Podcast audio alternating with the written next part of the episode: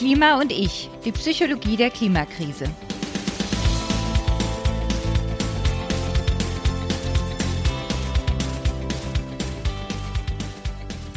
Hallo und herzlich willkommen zur zweiten Staffel von Klima und ich.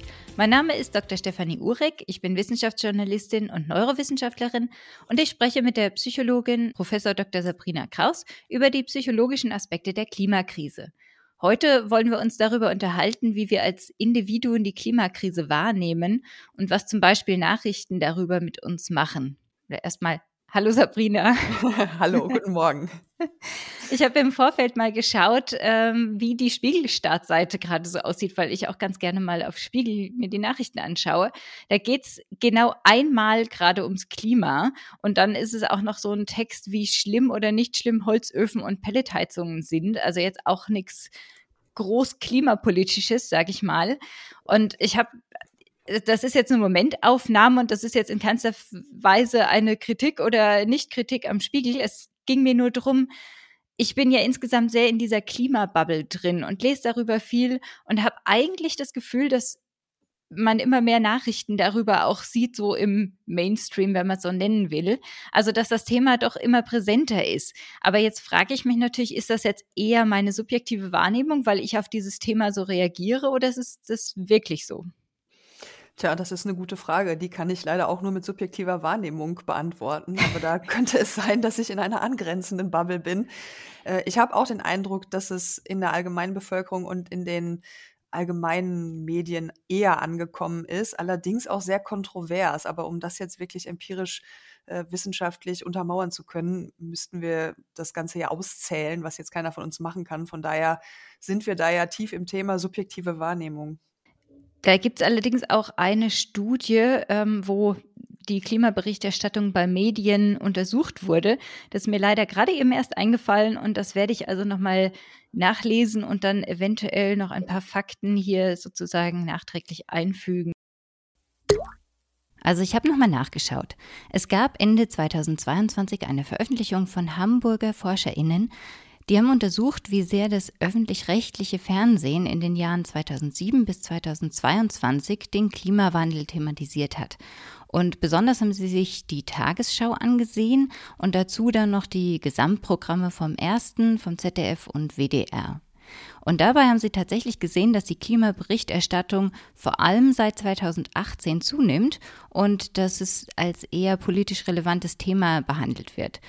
Im Wahlkampf wurde besonders viel darüber geredet und auch in Politik, Talkshows und Wissenschaftsmagazinen kommt es dann jetzt immer mehr vor. Trotzdem bleibt aber das Klima noch deutlich hinter anderen Themen zurück. Wir können uns natürlich vorstellen, dass die Corona-Pandemie lange Zeit ganz vorne war, aber zum Beispiel auch die Wirtschaft ist noch prominenter in den Nachrichten bzw. in den Programmen als die Klimakrise. Da gibt es also noch Luft nach oben.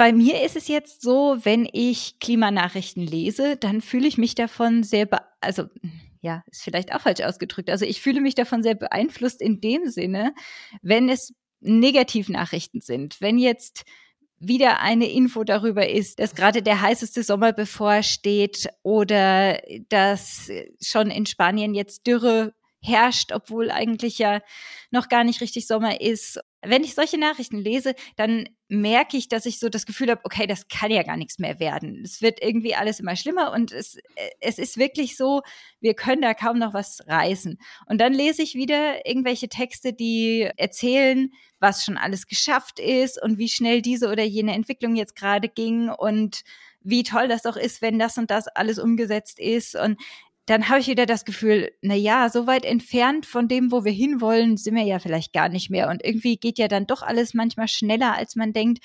Also ich habe dann ganz schnell so ein Hoch- und Tiefgefühl, je nachdem, was ich gerade lese. Bin ich da allein drin oder woran liegt das? Das liegt höchstwahrscheinlich an einem Teil deiner Persönlichkeitsausprägung. Es gibt eine Menge Menschen, die lassen sich durch äußere Nachrichten und Umstände emotional beeinflussen und es gibt welche, bei denen ist das weniger stark der Fall. Und gerade wenn das Thema für dich persönlich relevant ist, was es ja ist, äh, kann es natürlich stärker Einfluss auf dich nehmen. Also du bist damit nicht alleine, aber es sind auch nicht alle Menschen so. Okay, und äh, gibt es da irgendwie, sag ich mal, Persönlichkeitsmerkmale? Man kennt das ja mit diesem Big Five oder so.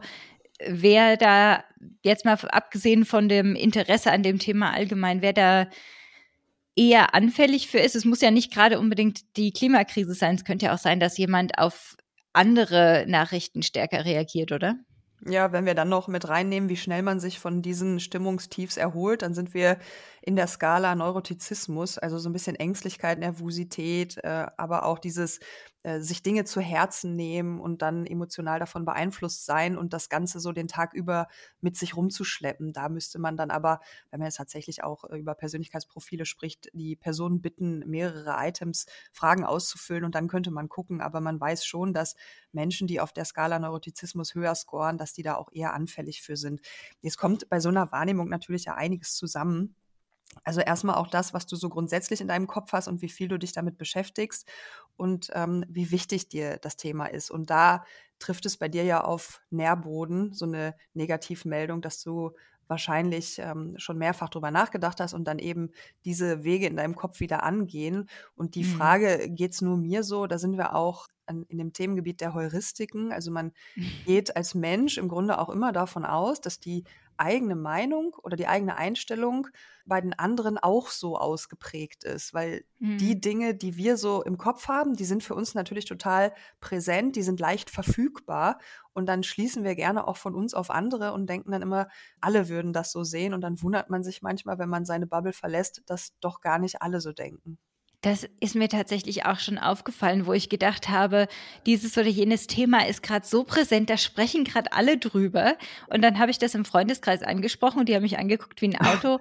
äh, was, was meinst du, was ist da genau gerade los? Und ich habe mir gedacht, wie kann das sein? Das ist doch gerade überall im ja, Thema. Witzig, ne? also das ist selektive Wahrnehmung. Das ist ja so, Leute, die sich ein neues Auto kaufen möchten, sehen auf einmal überall auf der Straße diese Automarke, dieses Auto oder diese besondere Farbe habe oder mhm. was auch immer. Also das, was man gerade so äh, selber im Kopf hat, das sieht man auch plötzlich überall und denkt, das wäre jetzt überzufällig oft in der Welt vertreten. Das geht mit Meinungen, das geht mit Gegenständen, aber auch mit vielen anderen Sachen. Hat das irgendwie einen evolutionären Vorteil oder wie man das immer sagt? Also wie hat sich das denn entwickelt? Ja, diese Denkabkürzung oder Heuristiken, die dienen dazu, in so einer hochkomplexen Welt relativ schnell Entscheidungen treffen zu können. Jetzt muss man dazu sagen, das sind nicht immer die besten Entscheidungen, die so mhm. auf Denkabkürzungen beruhen. Man muss aber auch sagen, die sind jetzt auch nicht so schlecht, als dass wir damit nicht ähm, sehr lange überlebt hätten als Art. Das heißt, die haben schon ihre Berechtigung, in bestimmten Situationen eben auf diese Heuristiken zurückzugreifen und dann sich für eine Handlung zu entscheiden.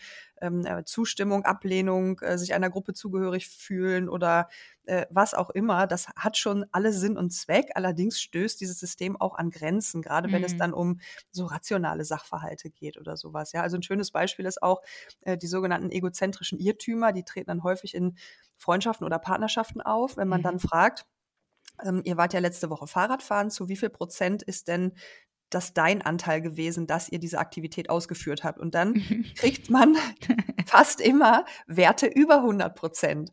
Also jeder von beiden überschätzt den eigenen Anteil am Zustandekommen dieser Tätigkeit, weil mhm. eben das eigene so präsent im Kopf ist oder auch der ähm, viel zitierte fundamentale Attributionsfehler, ja, dass wir ähm, immer denken, dass so das, was die Menschen machen, allein auf die Person zurückzuführen ist, wenn wir das bei anderen beobachten, aber bei uns selbst wir die äußeren Umstände dafür verantwortlich machen, weil wir natürlich selber viel mehr die äußeren Umstände mitbekommen, als wir das bei anderen äh, mitbekommen. Und so dann Diskrepanz entsteht bei der Ursachenzuschreibung von Handlung. Bei anderen sehen wir die Situation nicht, bei uns selber sehen wir die Situation immer. Also das sind lauter so kognitive Verzerrungen. Da haben ja auch ähm, Kahnemann und Tversky ganz viel zugeforscht. Also die sind super spannend und ich glaube auch, dass da viele hinsichtlich des Themas Klimawandel und Nachrichtenerstattung da gerade wirksam sind.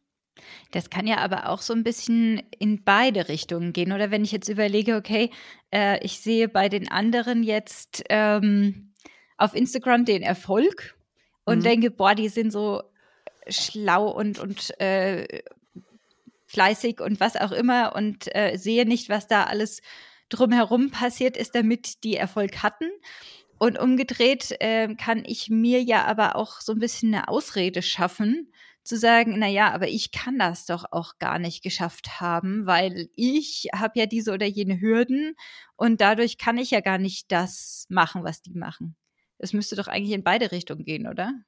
Ja, das funktioniert auch. Also auf Instagram, da muss man jetzt ja dazu sagen, das sind ja auch keine Situationen, die man aus dem tatsächlichen Leben beobachtet. Das ist ja massiver Fake was da zur Schau gestellt wird. Zum und großen Teil wahrscheinlich, ja. Ja, gehe ich schwer von aus. Da wird ja auch häufig äh, verwechselt, dass da bestimmte Leute äh, eine Figur abgeben und gar nicht sich selber als Person repräsentieren. Das ist mhm. ja auch das, mhm. was es für Jugendliche so gefährlich macht.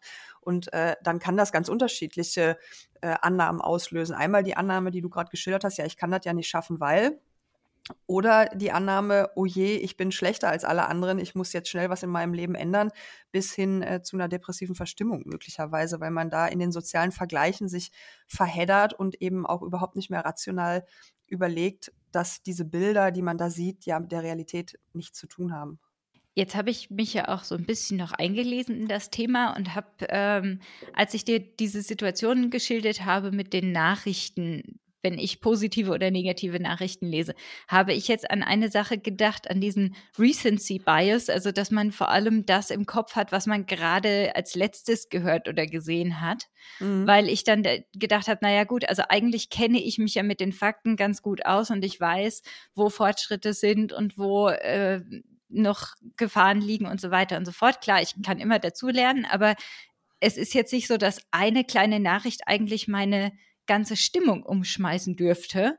Deswegen hatte ich jetzt erstmal an so einen Bias gedacht. Mhm. Jetzt muss man ein bisschen vorsichtig sein. Für das Wort Bias gibt es keine deutsche Übersetzung. Deswegen Und nehme ich das immer so gerne, ja.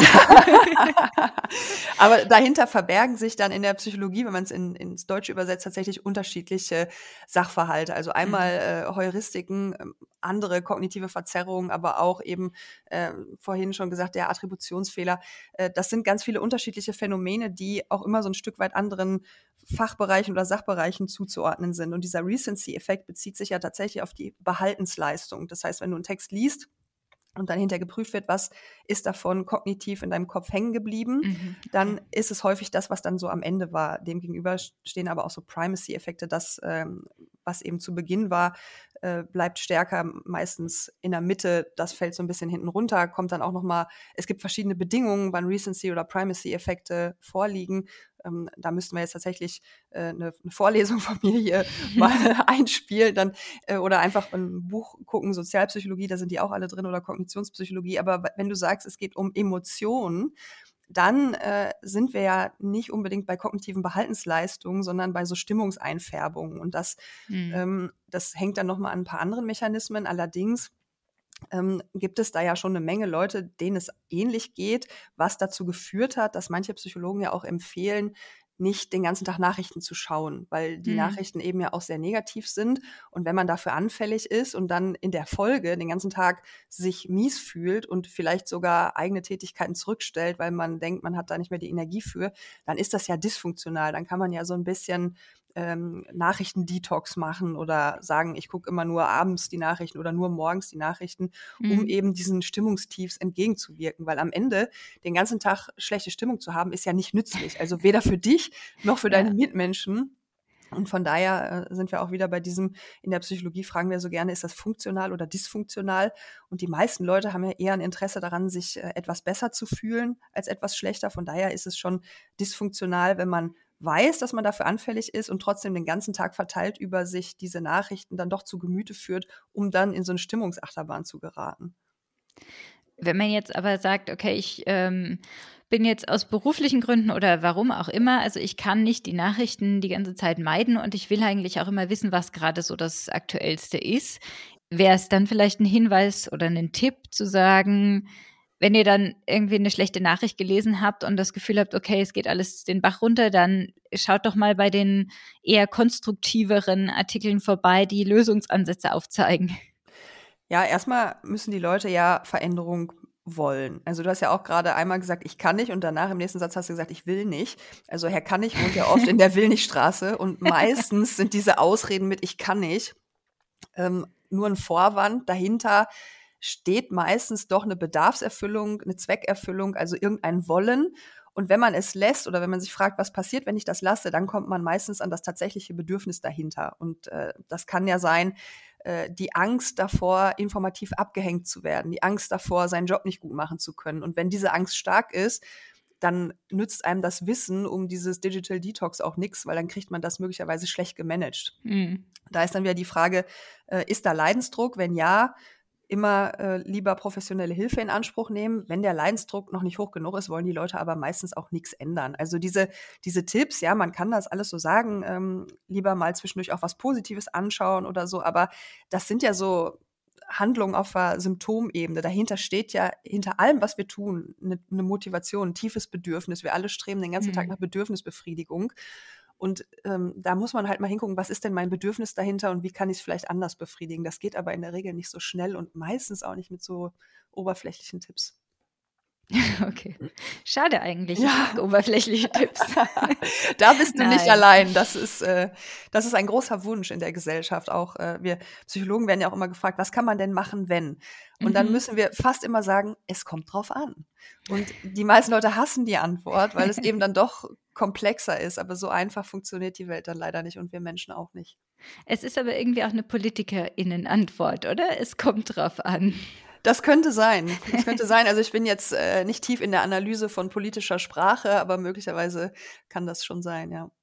Also die, Fra die Frage ist ja immer, was möchte die Person? Hm, das müssen wir ja zuerst einmal anschauen. Möchte ich mich irgendwie täglich besser fühlen?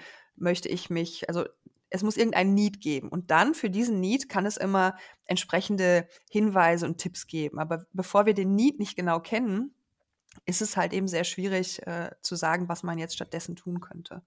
Ja, aber wenn ich jetzt mal sage, ich möchte eigentlich gut informiert sein, so als Journalistin ist das ja eine ganz gute Idee auch, aber ich möchte mich eigentlich auch ganz gerne gut fühlen. dann habe ich ja zwei Bedürfnisse, die dann in diesem Fall eventuell sogar ein bisschen gegenläufig sind. Mhm, dann sage ich meinen Studenten immer, ein Tod müssen sie sterben. Also man kann, man kann leider nicht alles. Also das sind häufig auch miteinander konkurrierende Bedürfnisse und dann kann man sich natürlich auch mal die Frage stellen, was ist mir wichtiger? Aber dieses Priorisieren, das möchten viele Leute dann eben auch nicht. Ne? Und dann lieber den Wunsch, alles haben zu wollen. Aber wenn alles wichtig ist, dann ist auch im Grunde nichts wichtig. Also dann gibt es keine Unterschiedlichkeit mehr. Und das ist auch eine Entscheidung. Dann entscheidet man sich fürs Hin- und Hereiern und fürs vielleicht auch ein bisschen Meckern. Und an der Stelle ist Meckern dann auch ein Selbstzweck oder Klagen oder Jammern, wie man es sagen möchte. Hm. Ich habe auch, also wo wir, wenn wir jetzt nochmal auf diese Wahrnehmung der Nachrichten und so weiter kommen, ich habe so das Gefühl, dass viele Leute auch wirklich Spaß dran haben, sich so ein bisschen aufzuregen. Also, also jetzt kam, kam eine Meldung, dass Volker Wissing ein gratis Deutschland-Ticket für, Auto, also für AutokäuferInnen vorschlägt, wobei er, glaube ich, eher Autokäufer gesagt hat. Und ich habe den, ich habe die Überschrift gesehen und die war aber abgeschnitten nach schlägt gratis Deutschland-Ticket für. Und dann habe ich gedacht, oh, das klingt gut für Kinder, für RentnerInnen, für finanziell schlechter Gestellte. Super, das habe ich dann auch gleich mal auf Mastodon gepostet, weil ich so begeistert war und habe dann äh, habe natürlich vorher noch draufgeklickt und festgestellt, nee, für Autokäufer ja, äh, fand, fand ich dann klang irgendwie nicht mehr so. Und ähm, jetzt habe ich total den Faden verloren. Ich hatte eigentlich einen Punkt dabei. Du, du hast mich vorhin gefragt, ob manche Leute Lust haben, sich aufzuregen. Genau. Und äh, also ich hatte dann eben einen Post darüber gemacht und habe gesagt, ja, es klang eigentlich wie eine tolle Idee, bis man zu Ende gelesen hat sozusagen. Und dann schrieb kurz danach jemand anders auf Mastodon, nicht als Antwort, aber generell, ihr habt schon mitgekriegt, dass der das nur gesagt hat, um Aufreger zu bekommen, weil das irgendwie, äh, davon lebt doch diese Partei da habe ich dann wieder gedacht, naja, es ist doch gerade in der Politik oder so, kann, kann es doch echt nicht sein, dass jede Publicity gute Publicity ist sozusagen. Und darf man sich jetzt über solche Sachen aufregen oder macht man dann eher nur, hilft man dann eher nur den anderen doch wieder und hilft es uns, uns darüber aufzuregen? Ich schätze, das waren jetzt gerade schon wieder zu viele Fragen auf einmal. Aber vielleicht kannst du was damit anfangen. Also dürfen ist äh, eine interessante Frage. Wer könnte das denn erlauben, wenn nicht wir selbst? Und man muss dazu sagen, wir Menschen lieben es, uns aufzuregen. Die einen mehr, die anderen weniger. Und das erfüllt natürlich auch einen Selbstzweck. Wenn ich da so eine Bubble habe, in der ich mich auch wohlfühle, dann macht das auch unfassbar Spaß, sich so in Rage zu reden und miteinander gleicher Meinung zu sein und die Outgroup so ein bisschen zu dissen und die In-Group als die bessere äh, wahrzunehmen. Dadurch fühlt man sich ja dann auch so ein Stück weit besser als die anderen. Das erhöht den Selbstwert. Das ist sehr gesund an dieser Stelle. Also dieses sich aufregen, gemeinsam aufregen, gemeinsam in die Emotionen gehen, das ist äh, zutiefst evolutionär verankert und das werden wir auch mit dem Verstand nicht wegbekommen. Also so funktioniert ja auch Werbung. Ne? Wenn man hier diese Internetseiten manchmal aufmacht, dann ist ja auch, gibt's so ganz verrückte Werbung. Mhm. Ärzte sind schockiert über folgenden Befund und dann klicken die Leute da drauf und dann steht da einfach nur, äh, dass Hautcreme sich verreiben lässt oder so. Also völlig verrückte Dinge und wir Menschen können nicht anders. Also da sind wir auch so ein Stück weit wirklich evolutionär vor programmiert. Und sich darüber aufzuregen, kann man auch machen, machen ja auch viele. Es gibt ja auch viele Leute, die sagen, ähm, Frauen dürfen auf der Arbeit anziehen, was sie wollen und Männer dürfen nicht gucken. Ja, das kann man fordern, aber dann fordert man auch, die Evolution auszublenden und äh, Testosteron kontrollieren zu können. Und das geht jetzt in eine andere Diskussion. Aber es gibt so bestimmte Dinge, die zu fordern, ähm, das ist schon schwierig, ne? weil wir, wir sind nun mal auch dazu da, uns äh, fortzupflanzen, Dinge wahrzunehmen, uns zu schützen und uns am Leben zu erhalten. Und diese evolutionären, tief verankerten Grundprinzipien, die kriegen wir nicht weg. Also so vogue wir noch werden wollen, das wird nicht funktionieren. Hm. Ja, also jetzt musste ich jetzt gerade wieder dran denken. Ich bin ja generell schon eine relativ entspannte Person, würde ich jetzt mal an, äh, von mir selbst behaupten. Und auch im Straßenverkehr eigentlich immer relativ entspannt gewesen. Und jetzt habe ich natürlich angefangen, mich auch über Auto und Mobilität und so weiter ein bisschen mehr zu informieren. Habe ja dann auch mit Katja Diel gesprochen im, in der letzten Staffel. Und jetzt merke ich, wie sehr es immer wieder in mir hochkommt, dass ich mich immer mehr über Autos aufrege. Nicht mal unbedingt über die FahrerInnen, über die auch manchmal, aber eben auch darüber, was Autos dürfen und dass die Ampel vor der Schule meines Kindes so dermaßen lang für Autos geschaltet ist, dass die echt ewig dastehen teilweise. Und dann ist das sekundenlang grün für die FußgängerInnen und dann ist schon wieder rot. Und wo ich mir denke, das kann doch nicht sein, dann erklärte mir mein Mann, dass es da ähm, irgendwelche Vorschriften gibt, wie lange das wie rot oder grün zu sein hat. Und ich denke mir, das kann es doch nicht sein. Und ich merke, wie ich mich immer mehr aufrege jetzt. Hm, und dahinter steht welches Gefühl, dass man ungerecht behandelt wird als Fußgänger? Ja, also ich glaube, ich habe mir da wirklich so ein bisschen verinnerlicht, dieses, was Autos sich alles rausnehmen dürfen und was dadurch alle anderen zurückstecken müssen. Das äh, hat ja Katja Diel relativ deutlich auch, oder sagt sie auch immer noch relativ deutlich immer wieder. Und ich, äh, je mehr ich mich da reinlese, desto mehr sehe ich das dann auch. Feindbild Auto. Autos sind ja keine Wesen, die selber denken. Zumindest ist die KI noch nicht so weit. Da sitzen ja auch Menschen drin und die sind dann manchmal Autofahrer, manchmal Fußgänger und manchmal, äh, weiß ich auch nicht, Straßenbahnfahrer.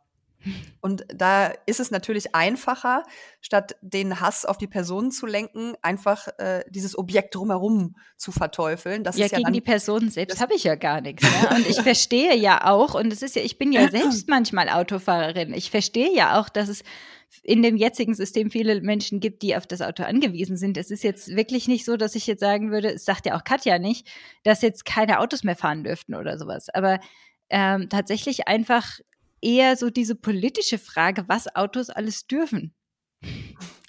Ja, das, das, ist, äh, das ist so eine klassische Situation, die ich in der psychologischen Beratung so oft habe. Dann sitzt da jemand und sagt, die anderen müssen es anders machen. Ja, das kann ich sogar oft nachvollziehen. Das ist aber unwahrscheinlich, äh, dass man das sehr schnell und selbst ändern kann. Jetzt kann man natürlich seine Tage darauf verwenden, sich darüber zu ärgern. Da ist aber dann die Frage bei Ich ärgere mich, wer ärgert hier eigentlich wen? Und wie sinnvoll ist das? Also äh, sich zu ärgern, weil andere was machen, ist ja so ein bisschen so wie selber Gift trinken und warten, dass der andere stirbt. Das, das kannst du machen. Ich will dich davon nicht abhalten. Jeder hat ein Recht auf Selbstzerstörung. Aber die Frage ist ja wieder, wie nützlich ist es denn? Hm. Ja gut, aber so ein bisschen Aufregung über manche Dinge muss ja vielleicht auch sein, um tatsächlich mal Veränderung anzustoßen. Also sage ich, um jetzt immer wieder auf Katja zurückzukommen, aber dadurch, dass sie so viel darüber redet und schreibt und, und eben kommuniziert generell, so dass es die Leute auch mitkriegen, erreicht sie ja auch, dass zumindest manche Leute, die ihr zuhören, dann eben auch anfangen, so ein bisschen umzudenken. Ja, da ist ja die Frage nach Henne und Ei. Die Leute, die ihr zuhören, wo deine Bubble zugehört, meine glaube ich eher nicht, die sind von vornherein ja schon pro eingestellt. Die Frage ist ja, wie viele kriegst du, die andersrum eingestellt waren über so eine Geschichte? Kann sein, kann nicht sein, kenne ich jetzt nicht genug. Ja, aber also zum Beispiel, ich, ich nehme heute erstaunlich oft mich selbst als Beispiel. Ich will das eigentlich nicht zur Regel machen, aber gerade wenn es um die Wahrnehmung geht, kann ich ja eigentlich nur von meiner eigenen Wahrnehmung sprechen. Ich habe die ganze Zeit gesagt, nee, wir wohnen hier auf dem Dorf und ich habe zwei kleine Kinder. Wir brauchen zwei Autos. Mein Mann fährt mit dem Auto zur Arbeit und dann ist den ganzen Tag über sonst kein Auto da und ich brauche auch eins, um die Kinder umherzufahren.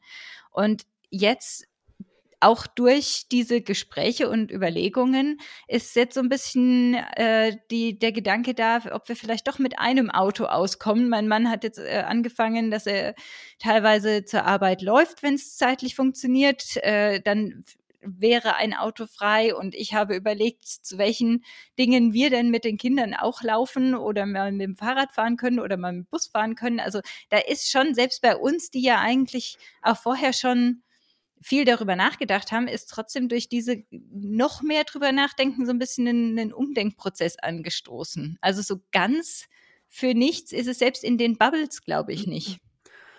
Ja, in den Bubbles trifft es ja auf fruchtbaren Nährboden. Die anderen erreicht es dann gar nicht. Und an der Stelle merkt man ja sehr deutlich, dass es um etwas persönlich sehr Relevantes geht, um Nützlichkeit in deinem Alltag. Jetzt gibt es wahrscheinlich ziemlich viele Zuhörer, die sagen, ja, bei mir ist genau andersrum, ich brauche es anders. Und mhm. das wiederum ist ja dieses, das, was mich betrifft, ist für mich besonders wichtig. Und dann aber auch die Überschätzung, wenn es mich betrifft, betrifft es bestimmt ganz viele andere auch. Und das kann jeder meistens nur aus seiner eigenen Perspektive schildern. Deswegen mhm. brauchen wir ja Studien, soziologische Forschung an der Stelle, die so ein bisschen flächendeckend gucken, was brauchen die Leute denn äh, grundsätzlich und wie können wir dann damit umgehen? Und es ist natürlich oft erforderlich, dass die Politik was ändert, aber man muss dann als Politiker eben auch die Interessen von allen wahrnehmen. Und das ist dem normalen Menschen schwer zu vermitteln, weil er eben seine eigenen Angelegenheiten als überrepräsentativ wahrnimmt. Ja, wobei man ja auch sagen könnte, Klimakrise ist eigentlich für alle Menschen sehr relevant, weil die Folgen davon werden alle zu, zu unterschiedlichen Ausmaßen, aber trotzdem werden alle irgendwie zu spüren bekommen. Wir wissen nicht wann und manche Leute denken sich dann vielleicht, betrifft mich heute nicht. Darüber hinaus ist es ja nicht so, dass wir Menschen logisch funktionieren oder rational funktionieren. Dann würde ja auch keiner rauchen. Die Leute würden alle Sport treiben, weil das betrifft sie ja auch unmittelbar. Das ist ja deren Gesundheit. Mhm. Und dann sterben sie ja auch schneller. Und trotzdem erlebst du ja viele Menschen, die sich eben nicht gesundheitsbewusst ernähren oder die sogar Drogen nehmen oder äh, Dinge tun, die das leibliche Wohl in Gefahr bringen. Das heißt, diese rationalen Rückschlüsse, die sind ja nicht typisch Mensch. Also wir sind ja eher so im Moment und jetzt gerade betrifft es mich nicht, kriege ich nicht mit oder meine, meine Needs jetzt gerade sind eben an anderer Stelle und dann richtet man sein Verhalten dahingehend aus. Das heißt, alles, was wir nicht konkret in diesem Moment wahrnehmen, ist relativ schnell ausgeblendet. Bei sehr vielen, ja. Wenn es dich nicht betrifft, dann ist es sehr weit weg. Und was ist mit den Menschen, die eben an die Klimakrise denken oder die vielleicht auch Sport machen und sich gesund ernähren? Das, Haben die dann irgendwie im Gehirn was anders verschaltet oder ist das einfach nur eine Frage der Prioritäten oder wie funktioniert das? Ja, das ist ja keine homogene Gruppe. Also es sind ja nicht alle Leute, die klimaaktivistisch unterwegs sind, auch gesundheitsbewusst unterwegs. Das sind ja schon mal Klar. zwei unterschiedliche Gruppen. Ne? Und da muss man jetzt gucken, dass man keine unzulässigen Verallgemeinerungen trifft. Also wir müssen jetzt erstmal die Gruppe definieren, nach der du mich gefragt hast. Also was sind das denn für Leute und woran machen wir das fest, dass wir sie in Gruppe A, B, C zuordnen? Und da würden wir wahrscheinlich sehr lange für brauchen, um uns da auf so Cut-off-Kriterien festzulegen. Und dann wird man auch schon merken, die sind auch hoch heterogen. Ne? Also die treffen mhm. sich dann bei einer Meinung, aber es sind bestimmt auch nicht alle äh, klimafreundlichen Menschen äh, der Ansicht, dass man Partei X wählen sollte oder dass man, äh, also ja. die, die Inhalte sind ja dann auch sehr vielschichtig und da sind ja nicht alle gleich eingestellt. Also hm. so, so ist es ja dann nicht. Okay, Sabrina, ich glaube, das war jetzt schon wieder viel zum Nachdenken. Ich habe sogar ein bisschen äh, Psychotherapie für mich selbst mit eingearbeitet. ähm, ich hoffe, es war einigermaßen fokussiert auf das Thema Wahrnehmung. Ich äh, gebe zu, dass ich teilweise ein bisschen abgedriftet bin, aber mir hat Spaß gemacht. Und ja, Dankeschön.